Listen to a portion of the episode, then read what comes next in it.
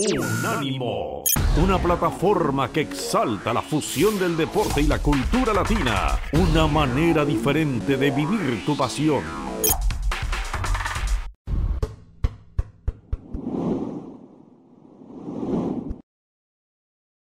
Volvemos, regresamos en Unánimo Deportes en todas sus plataformas. Omar Orlando Salazar, Lalo Leal y ahora la presencia de un invitado de lujo.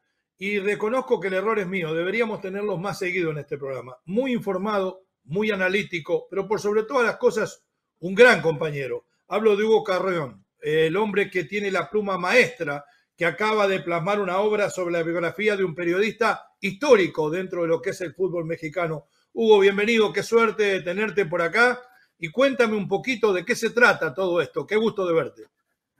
Poeta querido, Omar, eh, Lalo, qué gusto estar con ustedes otra vez. Eh, yo me sumo, eh, cuando ustedes me inviten, ya saben que yo encantado de estar con ustedes. Semanalmente, si quiere, yo lo contrato, no tengo ningún problema. Perfecto. ¿Solamente tengo que llegar con camiseta de Peñarol o, sin camiseta de Peñarol? No, no sé si con camiseta de Peñarol, pero sin camiseta de Nacional sí es obligación. Ah, eso, eso seguro, seguro. pues bueno, muchas gracias por, la invitación, antes que otra cosa. Y sí, acá les presento a este muchacho, que es dos en el área, la biografía de José Luis La Madrid, que para quien no lo sepa del otro lado de, bueno, allá en Estados Unidos, era un personaje que hizo realmente toda su vida en el fútbol, como muchos personajes en Latinoamérica, en Sudamérica, en Europa también, que se han dedicado enteramente al fútbol desde niño, jugó en un equipo histórico del fútbol mexicano que después desapareció, que se llamaba el España, de ahí pasó al Necaxa, al América, al Toluca, eh, y fue el primer mexicano, hablo de una época en la que el fútbol mexicano justamente no tenía grandes logros, quizá menos de los que ha podido sumar hasta ahora, eh, y el gran reconocimiento que tenía era que fue el primer mexicano en hacer un gol eh, jugando una Copa del Mundo en Europa, en aquel partido en el que México le empata a Francia 2 a 2 en el 54. Después tuvo una carrera profesional como ingeniero civil, tanto es así que él por sus manos pasó el contrato en el que se autorizaba la construcción del Estadio Azteca. Así que eh, su vida ligada al fútbol, más allá de que estuviera con la ingeniería, eh, con lo que representa para el mundo del fútbol, no solo para los mexicanos, el, el, Estadio Azteca. Y después el bichito del fútbol, que ustedes lo saben mejor que yo, nunca se va, una vez que ingresa a nuestro ADN, nunca se va, y decidió a mediados de los ochentas hacer un programa de radio que se convirtió no solo en referente del periodismo de esa época, sino que además se convirtió en una escuela. Algunos de ahí salieron, algunos cuantos, les doy algunos nombres, Ciro Procuna, André Marín, eh, Eugenio Díaz, por citar solo algunos, y otros que no les fue tan bien como un tal, no sé si lo conozcan, Alberto Pérez Landa, un tal Daniel Reyes y el peor de todos, Hugo Carreón, que todos ellos empezaron a tener ¿Cómo que no? Llegaron aquí a un ánimo Deportes y eso es demasiado. Una preguntita sobre el tema y después ya si querés nos metemos también en la generalidad del fútbol mexicano.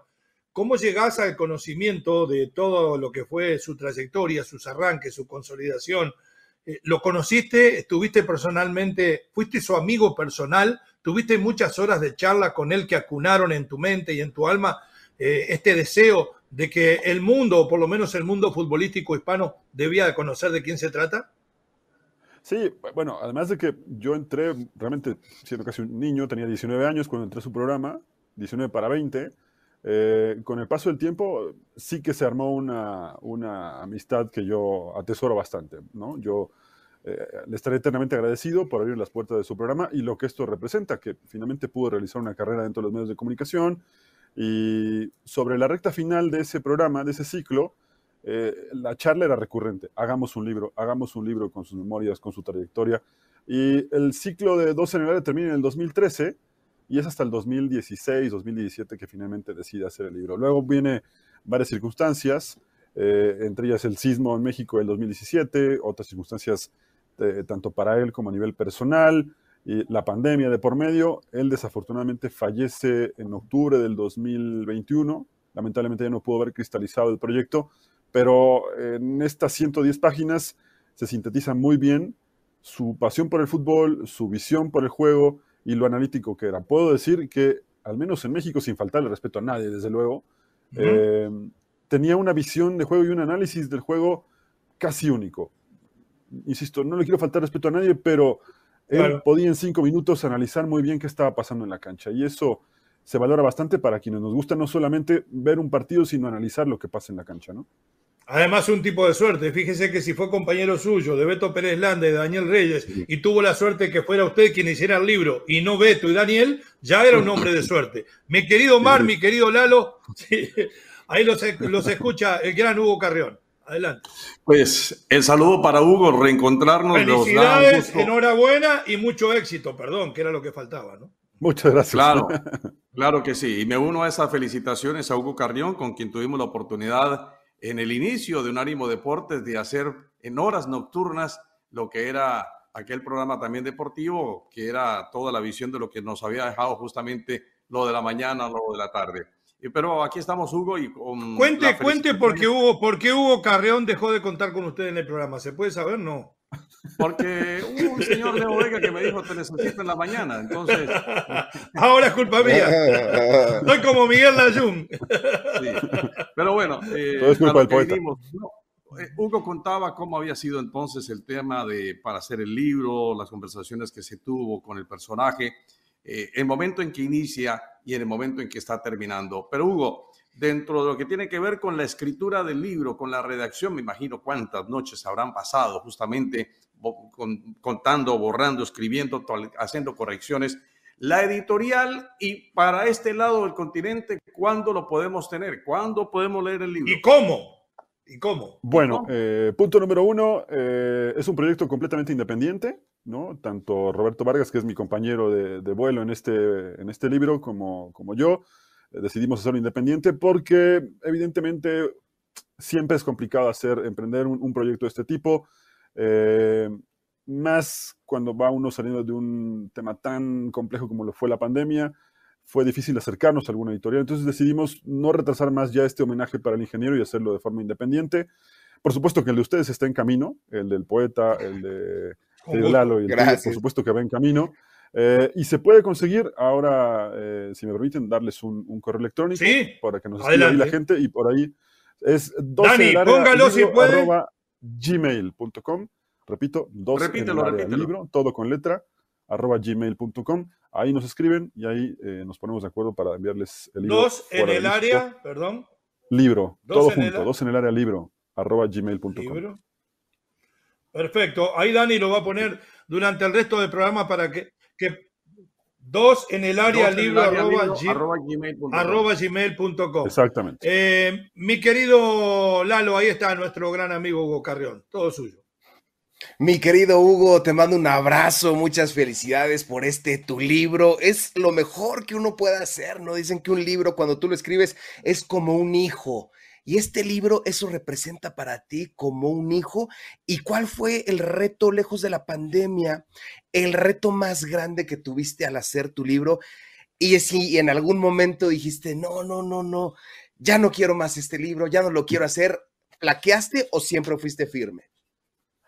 Fíjate que afortunadamente no tuve ese sentimiento, sí tuve mucho sentimiento, y soy muy sincero, de, de, frustración durante varias etapas, sobre todo cuando empieza la pandemia, porque ahí Habíamos encontrado ya una imprenta eh, que nos facilitaba muchísimo el trabajo y cuando llega la pandemia, al día siguiente de que anuncian el famosísimo y tan no queremos volver a pasarlo, lockdown, eh, se baja del proyecto. Entonces ahí sentí sinceramente mucha frustración.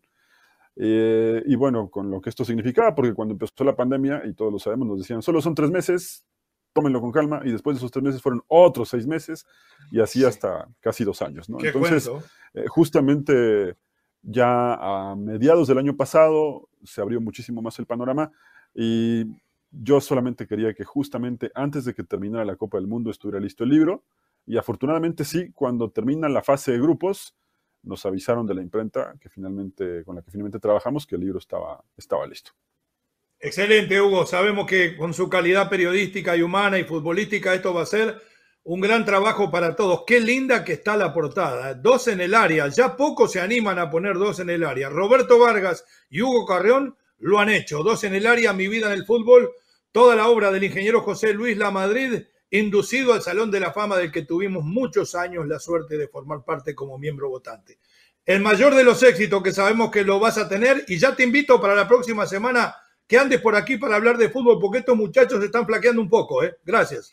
Perfecto, yo, yo encantado. Muchas gracias por la invitación. Gracias por el espacio, muchachos, se los agradezco de corazón. Y su libro va en camino. ¿eh?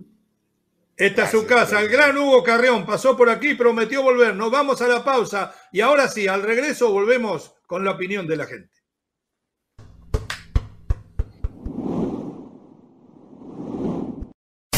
Unánimo, una plataforma que exalta la fusión del deporte y la cultura latina, una manera diferente de vivir tu pasión.